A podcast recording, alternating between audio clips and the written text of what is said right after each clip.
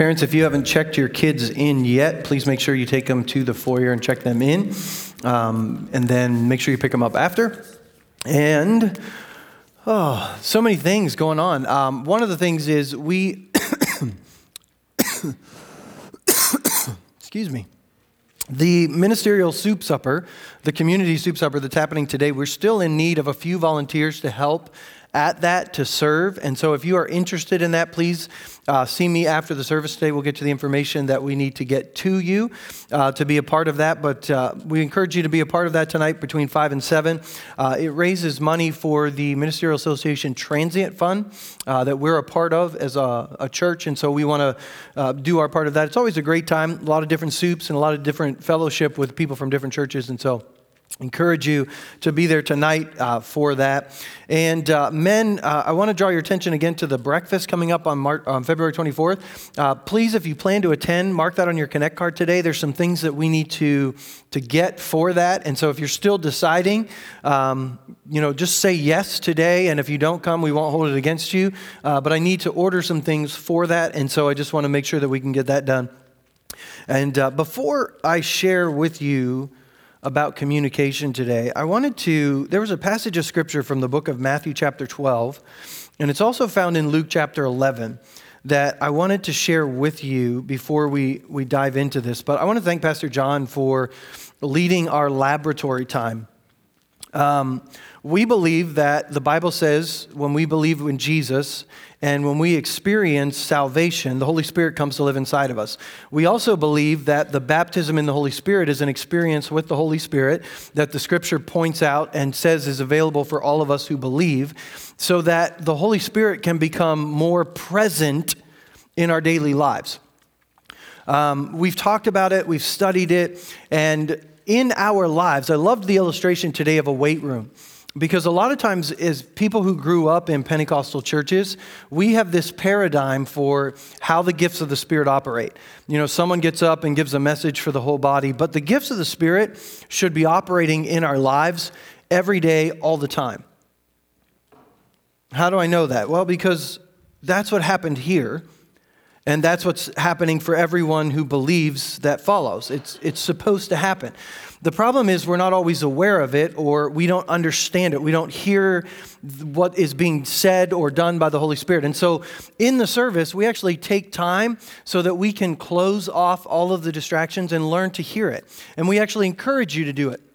Because throughout the worship time, as you start centering your thoughts on God, it makes you more aware of His presence, and then the Holy Spirit speaks to you. So that you can learn in the middle of a song, someone comes to your mind, or a picture comes to your mind, and you need to go and you need to share it with someone, or you need to go and you need to maybe make something right in a relationship with someone. That's what we encourage you to do during the worship time. Now, what happens if someone does it wrong? Guaranteed it's going to happen. Guaranteed. Someone's going to color outside the lines.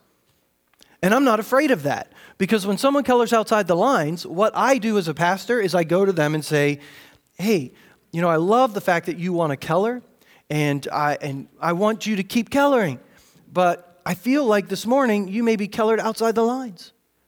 And I explain it and we talk through it and we work it out. I don't try to embarrass anybody. I don't try to say, oh, you're wrong. Now, if someone gets up and says something completely unbiblical, then I have to get up and address that and say, eh, let's, let's uh, maybe look at the scripture. What's the scripture say? Because the scripture says, test everything that the Spirit says. And so just because you get up and say, well, the Holy Spirit says this, if it contradicts this book, it's not the Holy Spirit. You colored outside the lines. And I'm not afraid to do that. And I hope that you're not offended by that. I hope that actually makes you feel safer that we want to color inside the lines. In Luke chapter 11, Matthew chapter 12, people come to Jesus and they say, The only reason that you're doing all these miracles is because you are possessed by the devil. That's what they said. Not much unlike some of the things that happen in today's world when people say, The only reason that those things happen is the devil. Uh, same situation. If it lines up with the word, it's not the devil. Okay, because the devil doesn't line up with the word. He uses the word and he twists it, but he doesn't line up with it. And Jesus begins to teach them about the kingdom that's divided against itself can't stand. And he talks about the fruit of our lives. And then he says something really interesting. He says, if an evil spirit leaves a person, it goes out and it wanders around and it gets lonely, in essence, is what he says, and it comes back to the place it left. And it finds that place swept, put in order, and unoccupied. And it gets seven other spirits, and it comes back and makes the condition of that person worse than the first. What's Jesus talking about? Well, Jesus is talking about the fact that our lives are affected by spiritual forces. It doesn't mean we're possessed by spirits, but we're affected by spiritual forces. And in order to be free from the spiritual forces, you need an encounter with God. You need to come to a place where you decide you were doing it your way, but now you're going to do it His way, and you surrender everything. That sweeps your house and puts everything in order. But if you leave the house unoccupied, then the condition that you might end up in is might be even worse than the first. What's that mean? That means you may start showing up at church every week, but your house is unoccupied. What do you need to do? You need to get some furniture. Where do you get furniture from? You get it from God. Put on love. Be gentle. Be kind. He gives us all kinds of things that we do. We don't do them in our own strength. We do them because the Holy Spirit gives us the strength to do them. But if we don't start letting our house be occupied by the Holy Spirit, we just maybe thank God that we're free and we just show up, the condition we end up in could be worse than the condition we were in before. Because then we think we're good, but we're really not. And Jesus is talking to the Pharisees, and he's trying to help them understand that there are things you have to put into your life. Bear fruit in keeping with repentance. Yes, you have to repent. You have to come to Christ. You have to have an encounter with the living God that sets you free from the powers of darkness and sin. Absolutely. But then you have to start putting into practice the things that He's told us to put into practice. He's given us the strength. How do I know? Because anything He tells us to do, He's equipped us to do. It wouldn't be okay for Him to say, You do this, and not give us the power to do it. That would make Him an imperfect God. So anything that He says we can do, He's given us the power to do. And when we don't follow through, the question is whether or not we're going to blame someone else, make excuses for why we did it, or just repent and say, I should have handled that differently. I repent. Does that make sense? Because when it comes to the area of relationships, sometimes we think all we need to do is go to an altar and have an encounter with God, and our homes get swept and put in order, but they're not occupied. Our relationships don't get occupied. And what this series has been about is trying to give us the tools, the furniture, so that our relationships start getting occupied. Because for too long, we come to church and we say, the Bible says we should love our enemies, but we go out there and the words we use towards our enemies aren't love. And it's really time that the church just stops pretending that everything's okay and stops pretending that it's okay to, to talk the way we do and to slander and to gossip and to use flattery and all the things that we talked about for 45 minutes in Sunday school. We could have been in there for hours today talking through that. And we have to come to the place where we realize my house needs to start being occupied. I need to start putting into practice what God's asked me to do. And the thing is is God's not doing this to condemn us. He's not trying to make us feel like the worst people on earth. In fact, he's the most patient, kind, gentle, loving person. God, he that's who he is. And he'll come alongside you and help you all along the way. He doesn't want you to feel like, "Oh, just I should just give up. This is too impossible." That's not God. Because with God, all things are possible. But they're not possible if you and I aren't going to start taking responsibility for the occupying of ourselves, our own house, if you will. And as we've gone through this series, Keep Your Love On, based on the book by Danny Silk called Keep Your Love On. There's one more copy available in the back if you haven't gotten a copy and you want one. As we've gone through this series, we've learned how to take responsibility for ourselves, how to be powerful people. Because in our world today, we live in a victimized world where everything that is done to me is somebody else's fault, and therefore they need to take responsibility. We need to start taking responsibility for us.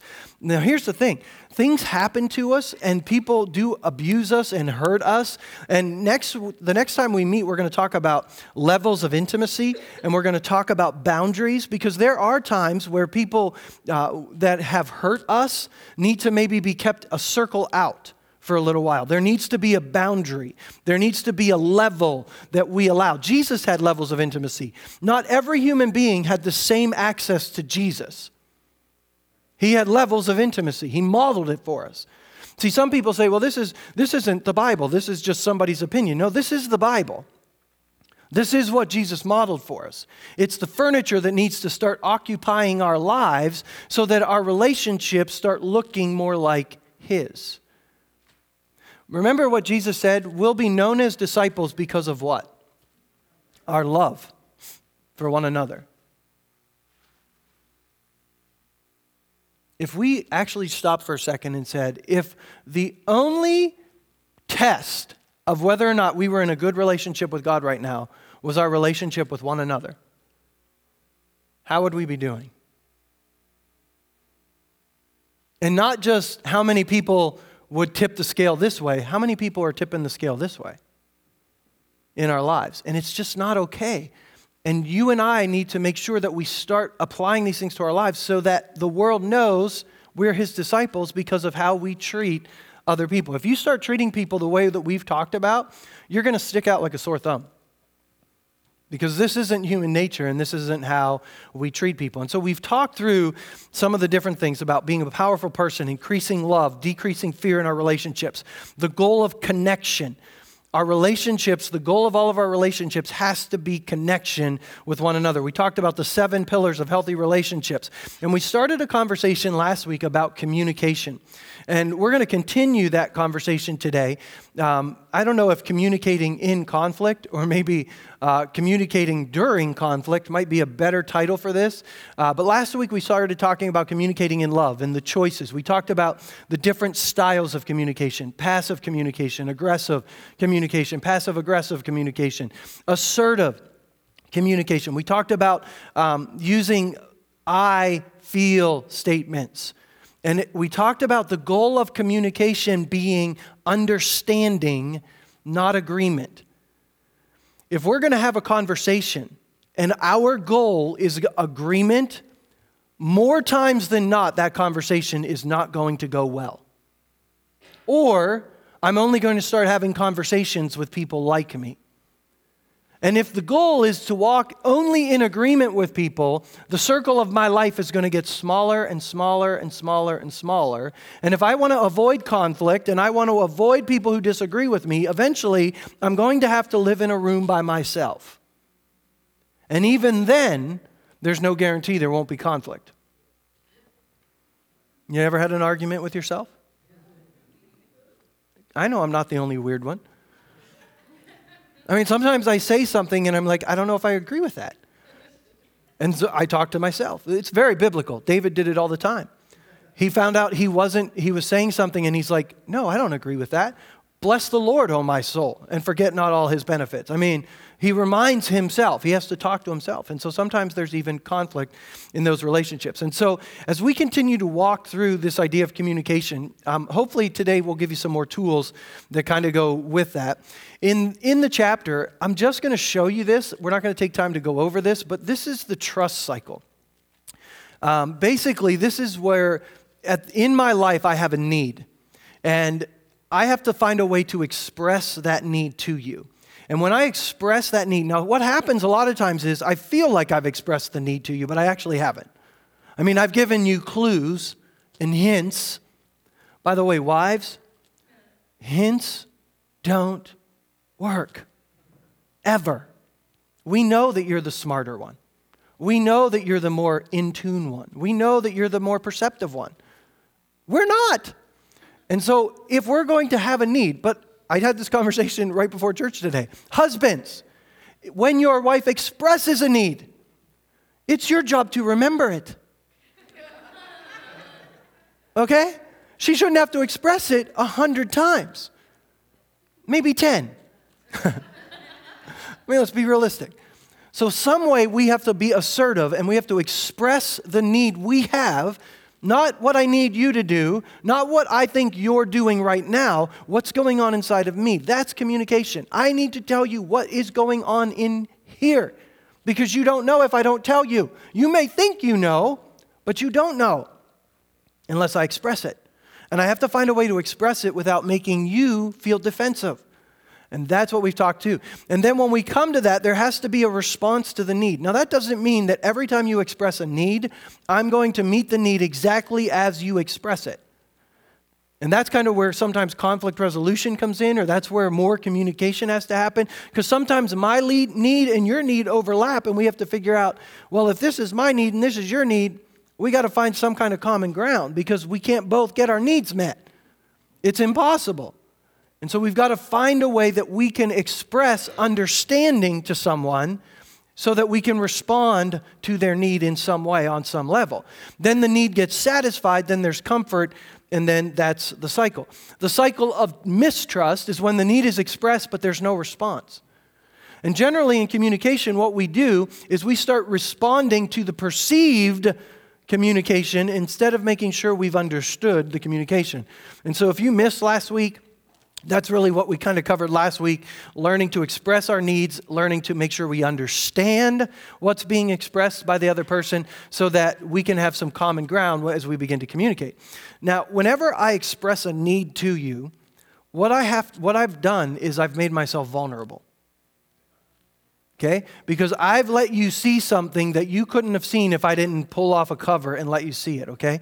And you and I have to understand when we're vulnerable with one another, are we going to either value the vulnerability or are we going to say things like, well, you shouldn't feel that way?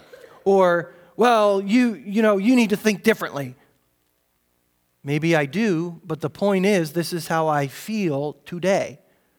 And if you don't value what I've shown you today, I'm going to close up and I'm not going to show you it tomorrow. And so we have to understand as we start expressing what's going on inside of us, we have to be willing to respect the vulnerability that someone has just made, to value that, to value that person. We don't me understanding a feeling that you're having doesn't mean I agree with your feeling. It just means I understand that's how you're feeling. And we've mistaken in our culture that if I try to empathize with you or if I try to sympathize with you, that means I have to also agree with you. I don't. I can completely sympathize with what you're feeling and what's going on inside of you without agreeing with what's going on.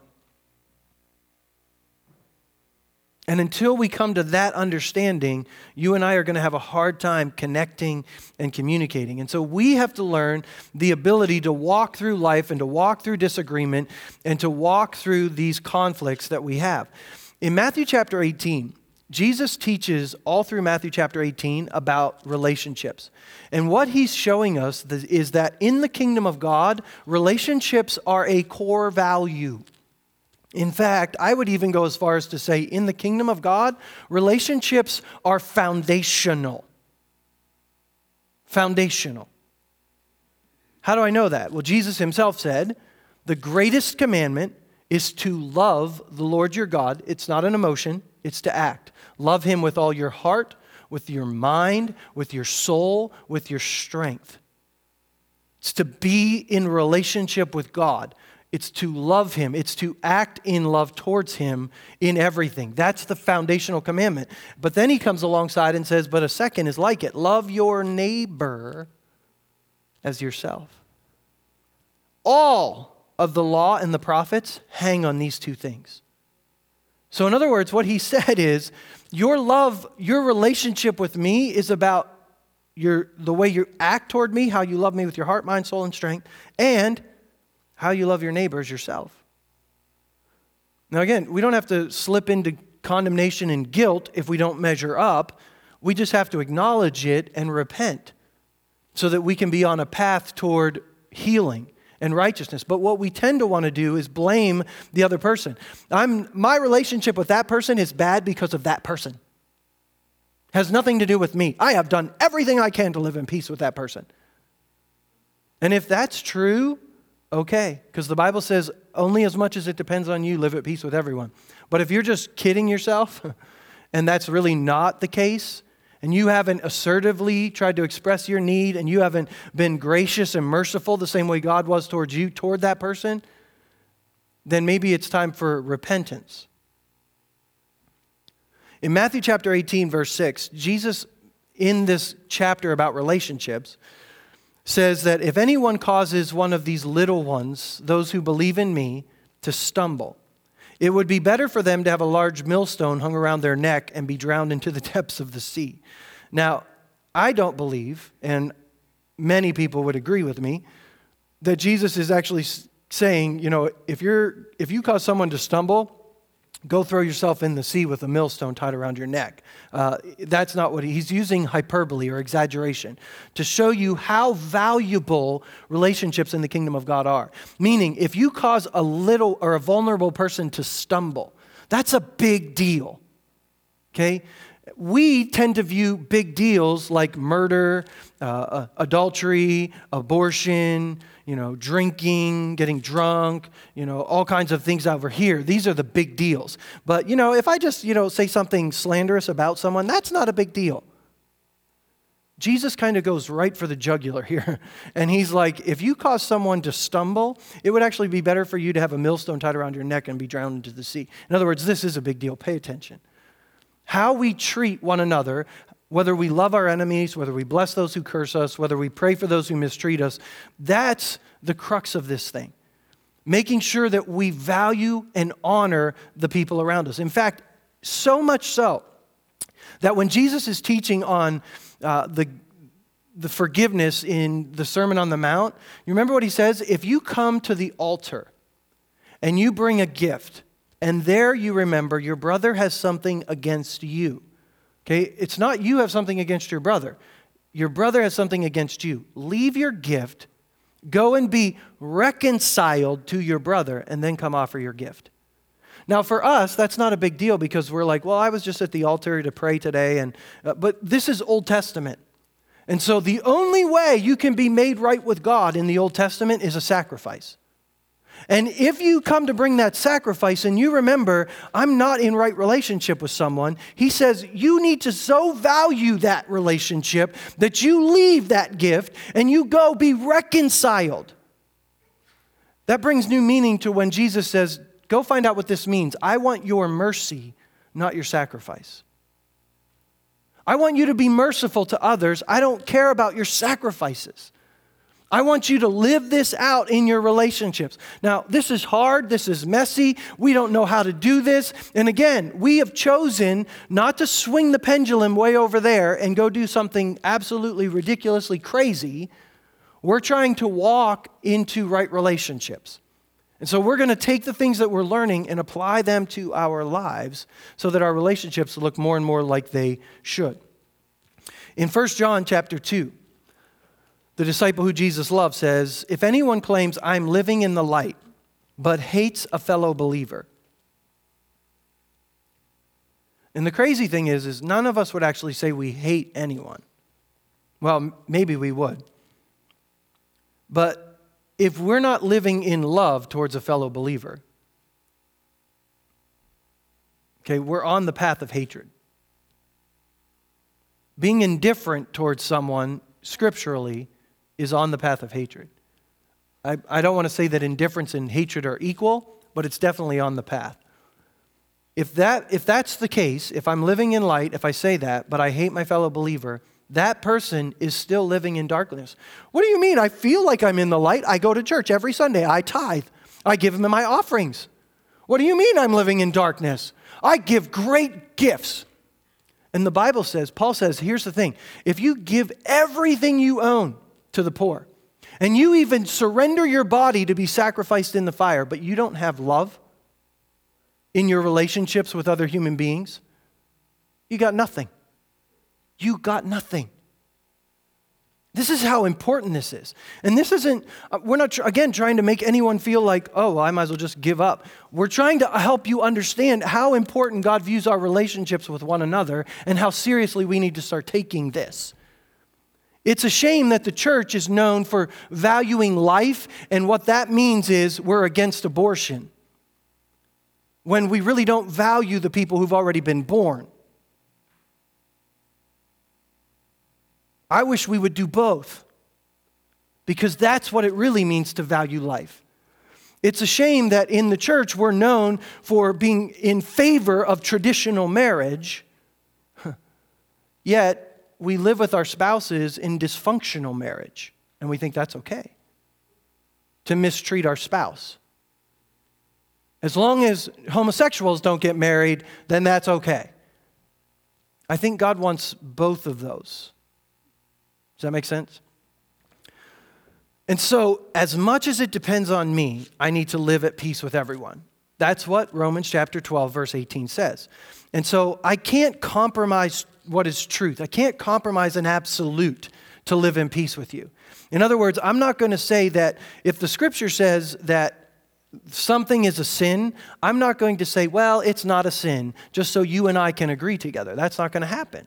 Okay, there are absolutes. There are things that I, this is who God is. This is His nature. This is His holiness. And I can't deny that. But at the same time, I'm not going to let what our disagreement is be a disconnect between me and you.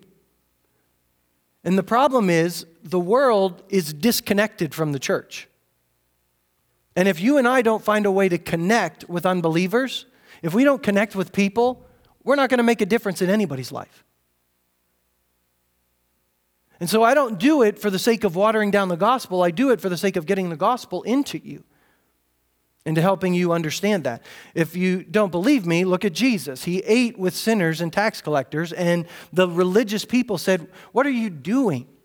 Why would you eat with those scum? Because in that day, that's a sign of approval. That's a sign of approval. Ephesians chapter 4, the Apostle Paul says this Therefore, as a prisoner for serving the Lord, I beg you, beg you. He didn't say I command you, although this is kind of a command. But he says, I beg you to lead a life worthy of your calling, for you have been called by God. So, don't swear, don't smoke, don't chew, don't drink alcohol, don't go to dirty movies. Is that what he's? Oh, wait, he doesn't say that. And, you know, and I'm not saying that those things are right or wrong. But look at what he says. This is how we lead a life worthy of our calling. Always be humble and gentle. Always. Be patient with each other, making allowance for each other's faults because of your love. Make every effort to keep yourselves united in the Spirit binding yourselves together with peace. Make every effort. That word is actually a word for strain with all your might to stay connected. Strain with all your might, as much as it depends on you. Through humility, through gentleness, through patience binding yourselves together with peace. Let me just tell you this peace is not the absence of conflict, peace is correctly handling conflict when it arises.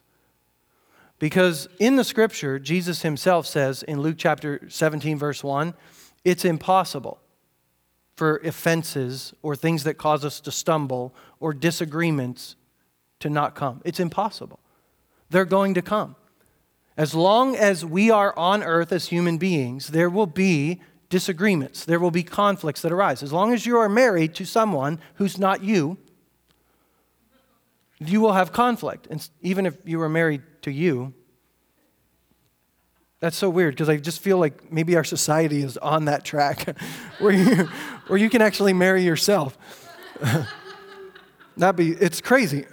I don't know why I, I rebuke that thought. That's terrible.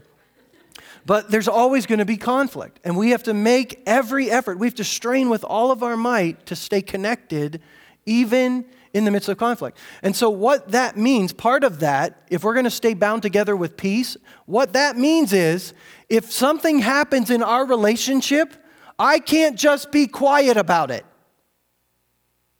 Because sometimes we think, well, just, I just won't say anything. I'll just keep the peace. I just won't say anything. That's not peace. Because I guarantee you, at some point, you are going to explode. Or you are going to distance yourself from that person. You're going to walk away. We do this in church all the time. Well, you know, I know that I don't agree with this decision, so I'm just going to keep quiet about it.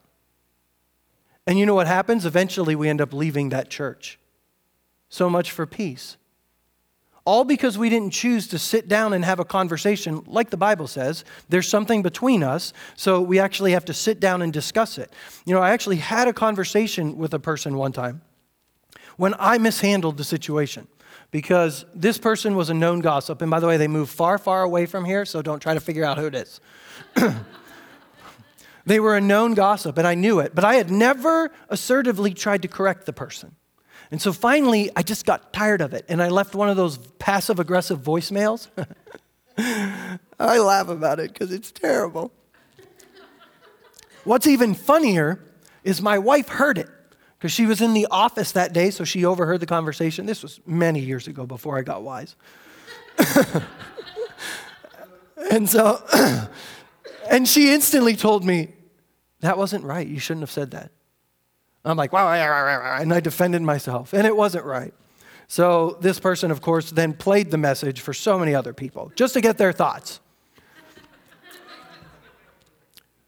and then they told a board member. And I'm glad they told the board member they did because this man was a very gracious and humble and kind man. And he came and he sat down with me and he just said, I think we have a problem. And he's like, I, I want to go with you to make this right. And I did. I apologized. I was out of line. I shouldn't have done it.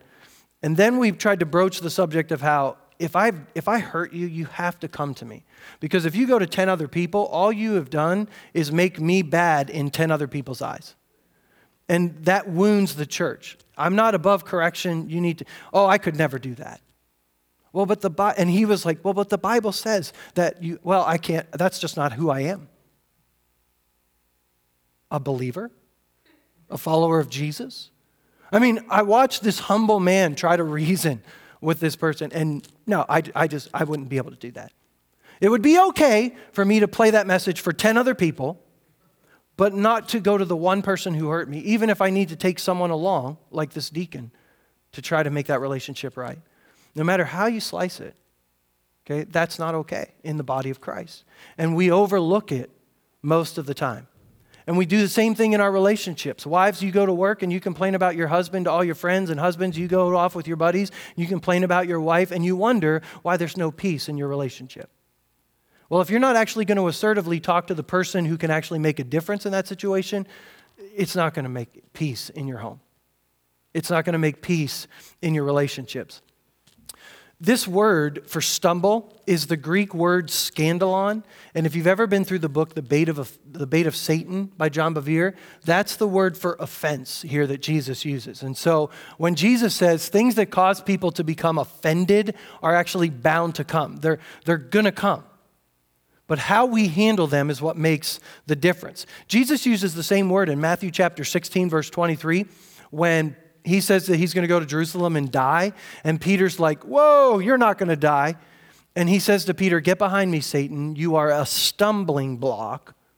You're an offense for me. That's what he says right there in that, that verse. So then, Romans chapter 14, verse 13. Therefore, let us stop passing judgment on one another. Instead, make up your mind not to put a an offense, a stumbling block. See, this doesn't mean that I'm not going to come to you when I feel like you've colored outside the lines and your, your coloring actually wounded me.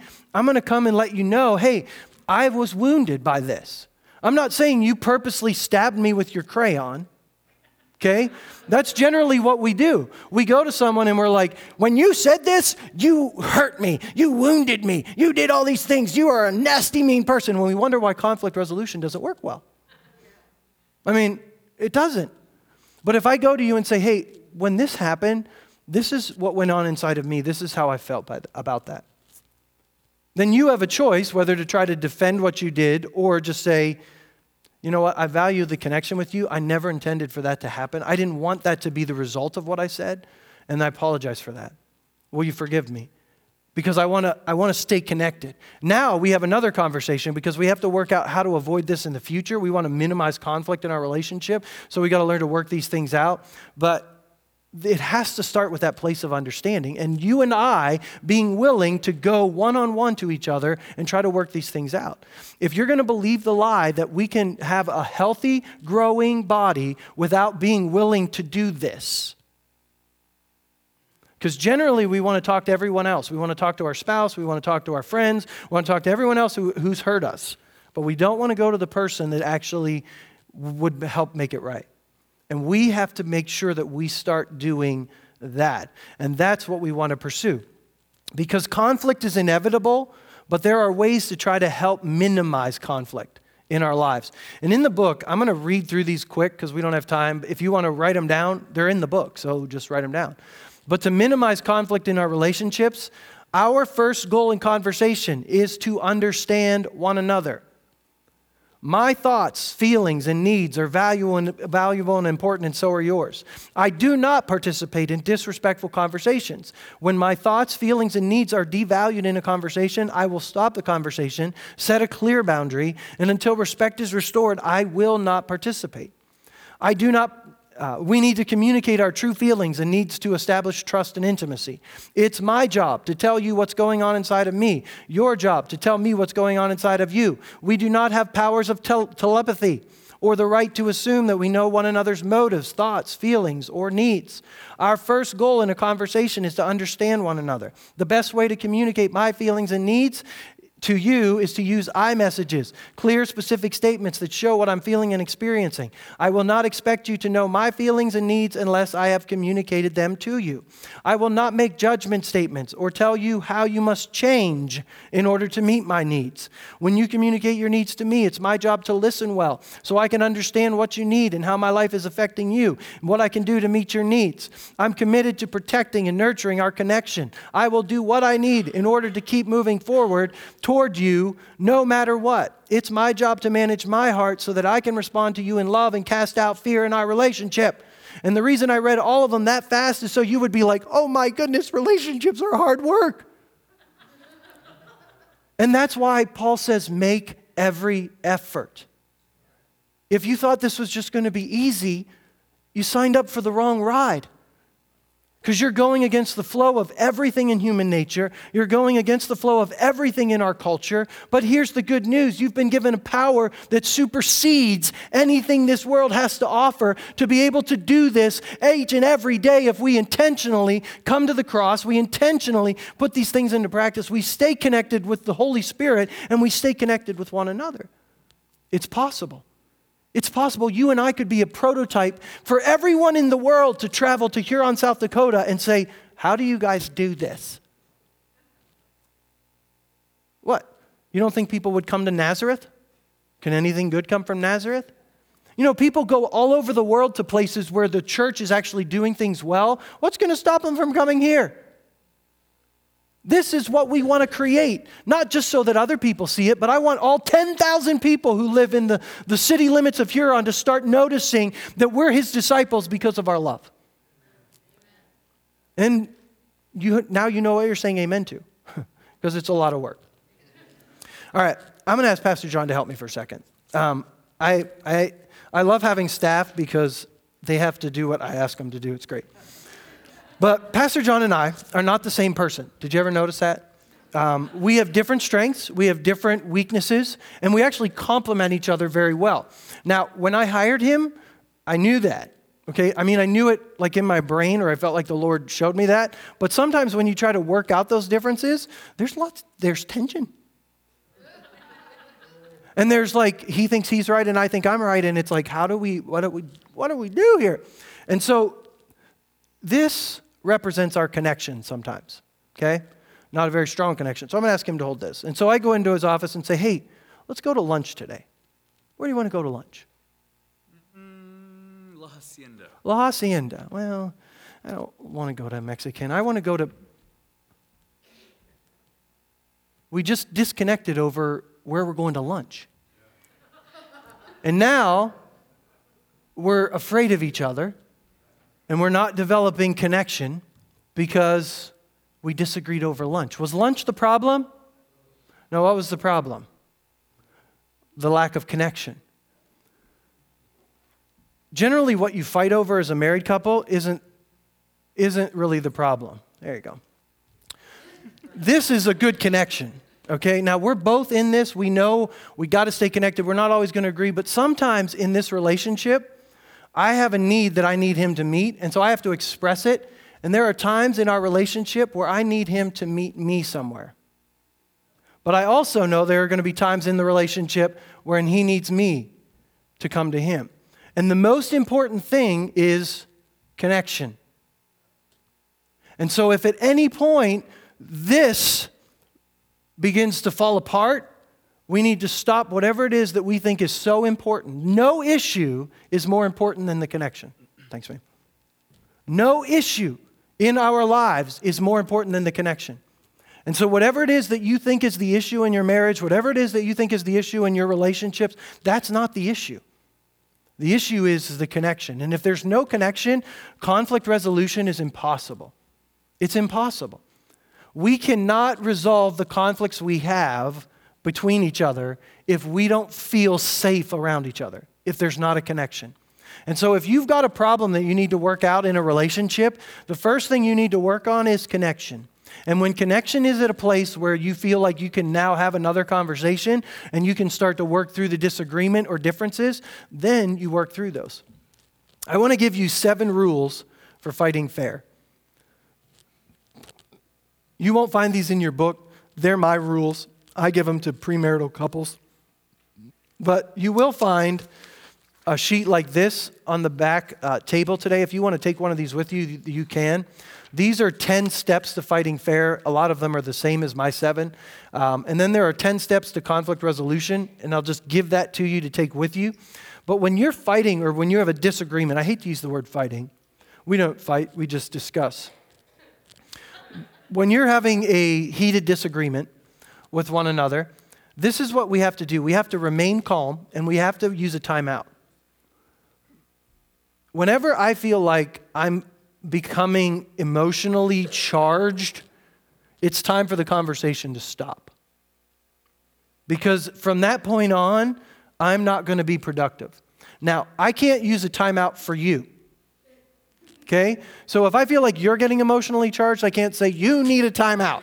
Okay, that is not going to diffuse anything. But if I feel like I'm getting emotionally charged, and even if I feel like you are, I'll just take it. I need a timeout. My emotions are not where they need to be. I need to regroup. I need to, to settle myself down so that we can have a productive conversation. Let's start this again in an hour. Let's start this again tomorrow. It's not like the unending, let's do this later. Okay, later is not a real time. So you got to do that. You've got to communicate feelings with your words, not your actions. Okay? If you're feeling angry, say that, don't throw something. Don't slam something. Okay? We communicate with our words, not with our actions. Unless you're communicating love, then you can hug.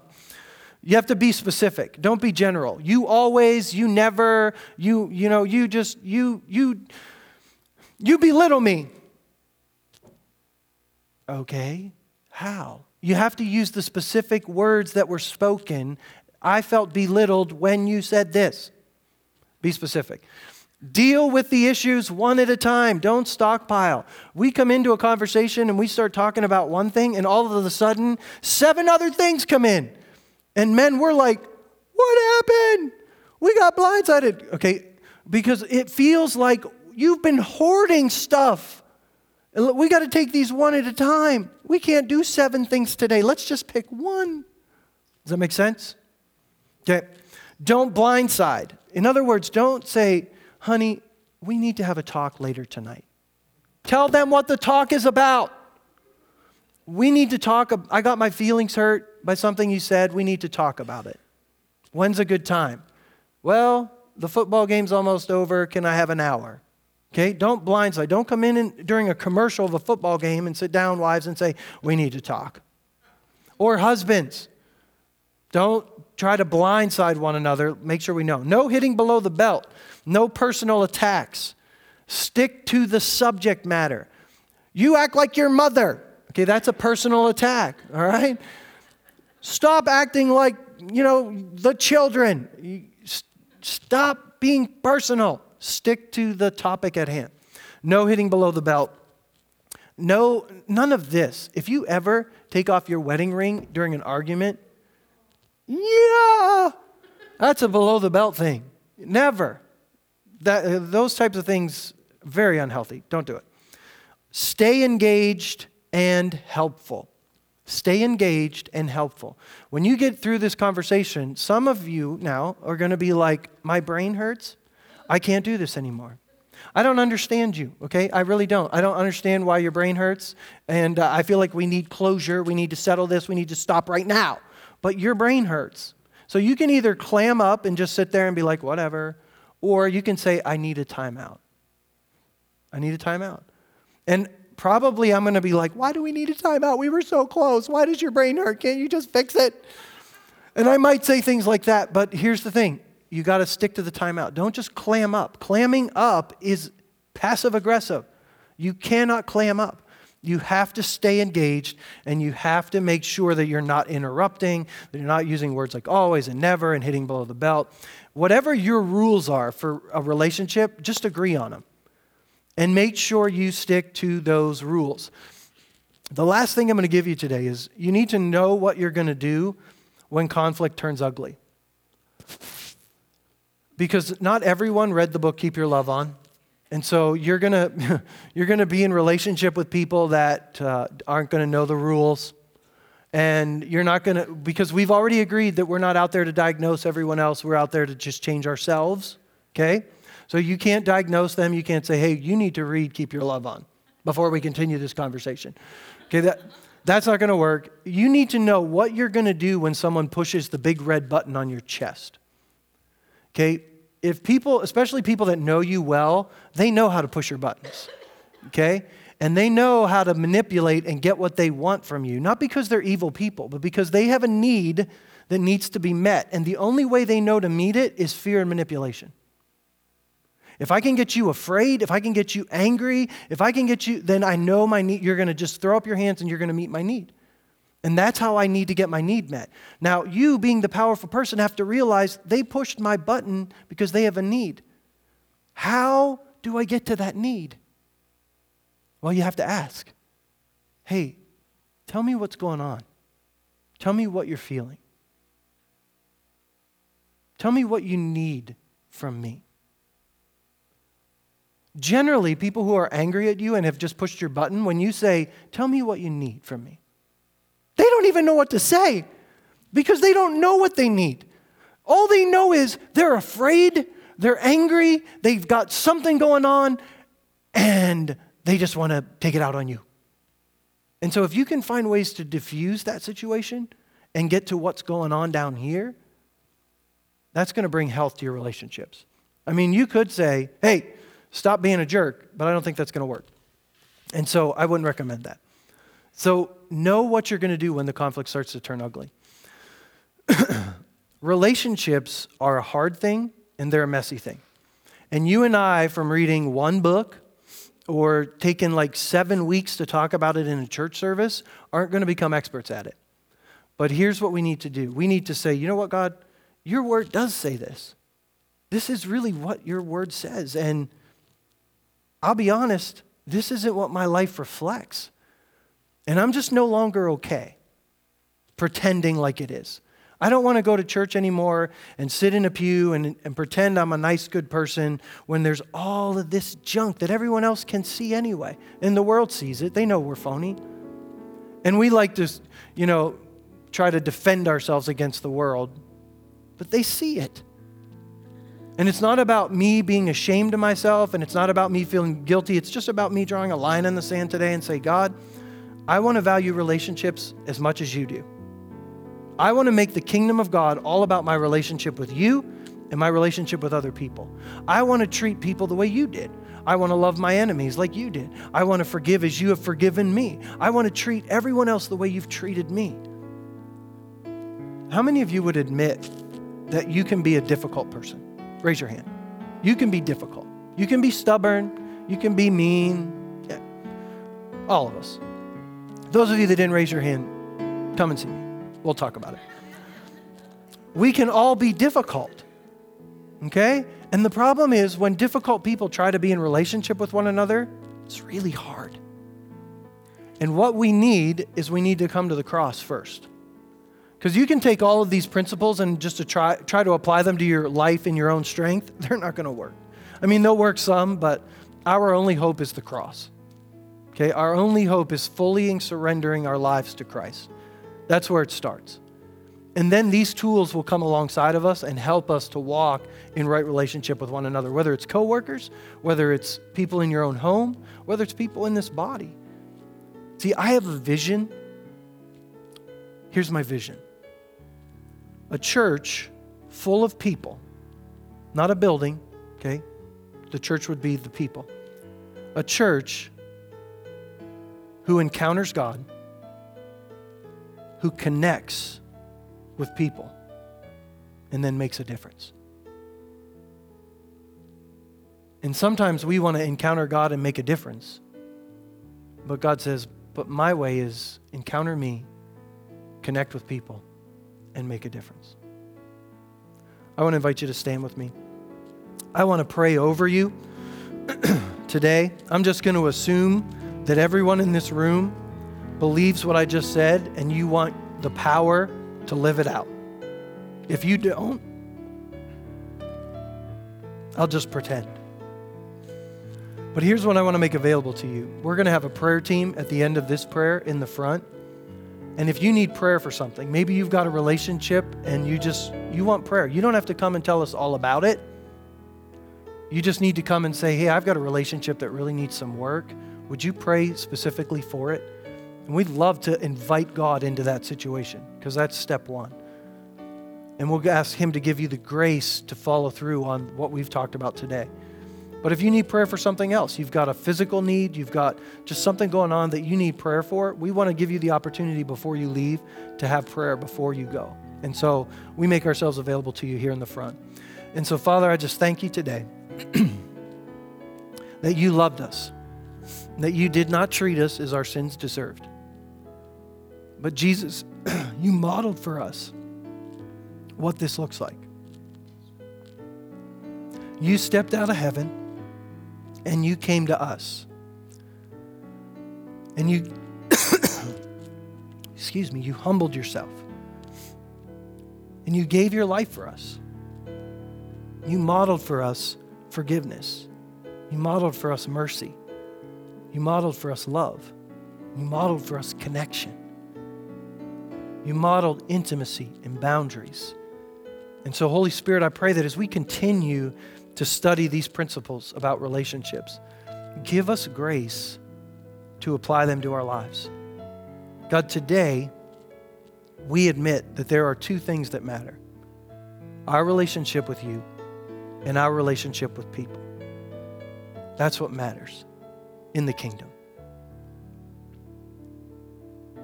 God, help us to stay connected to you, even when we're disappointed even maybe when you don't meet our needs the way we expected you to.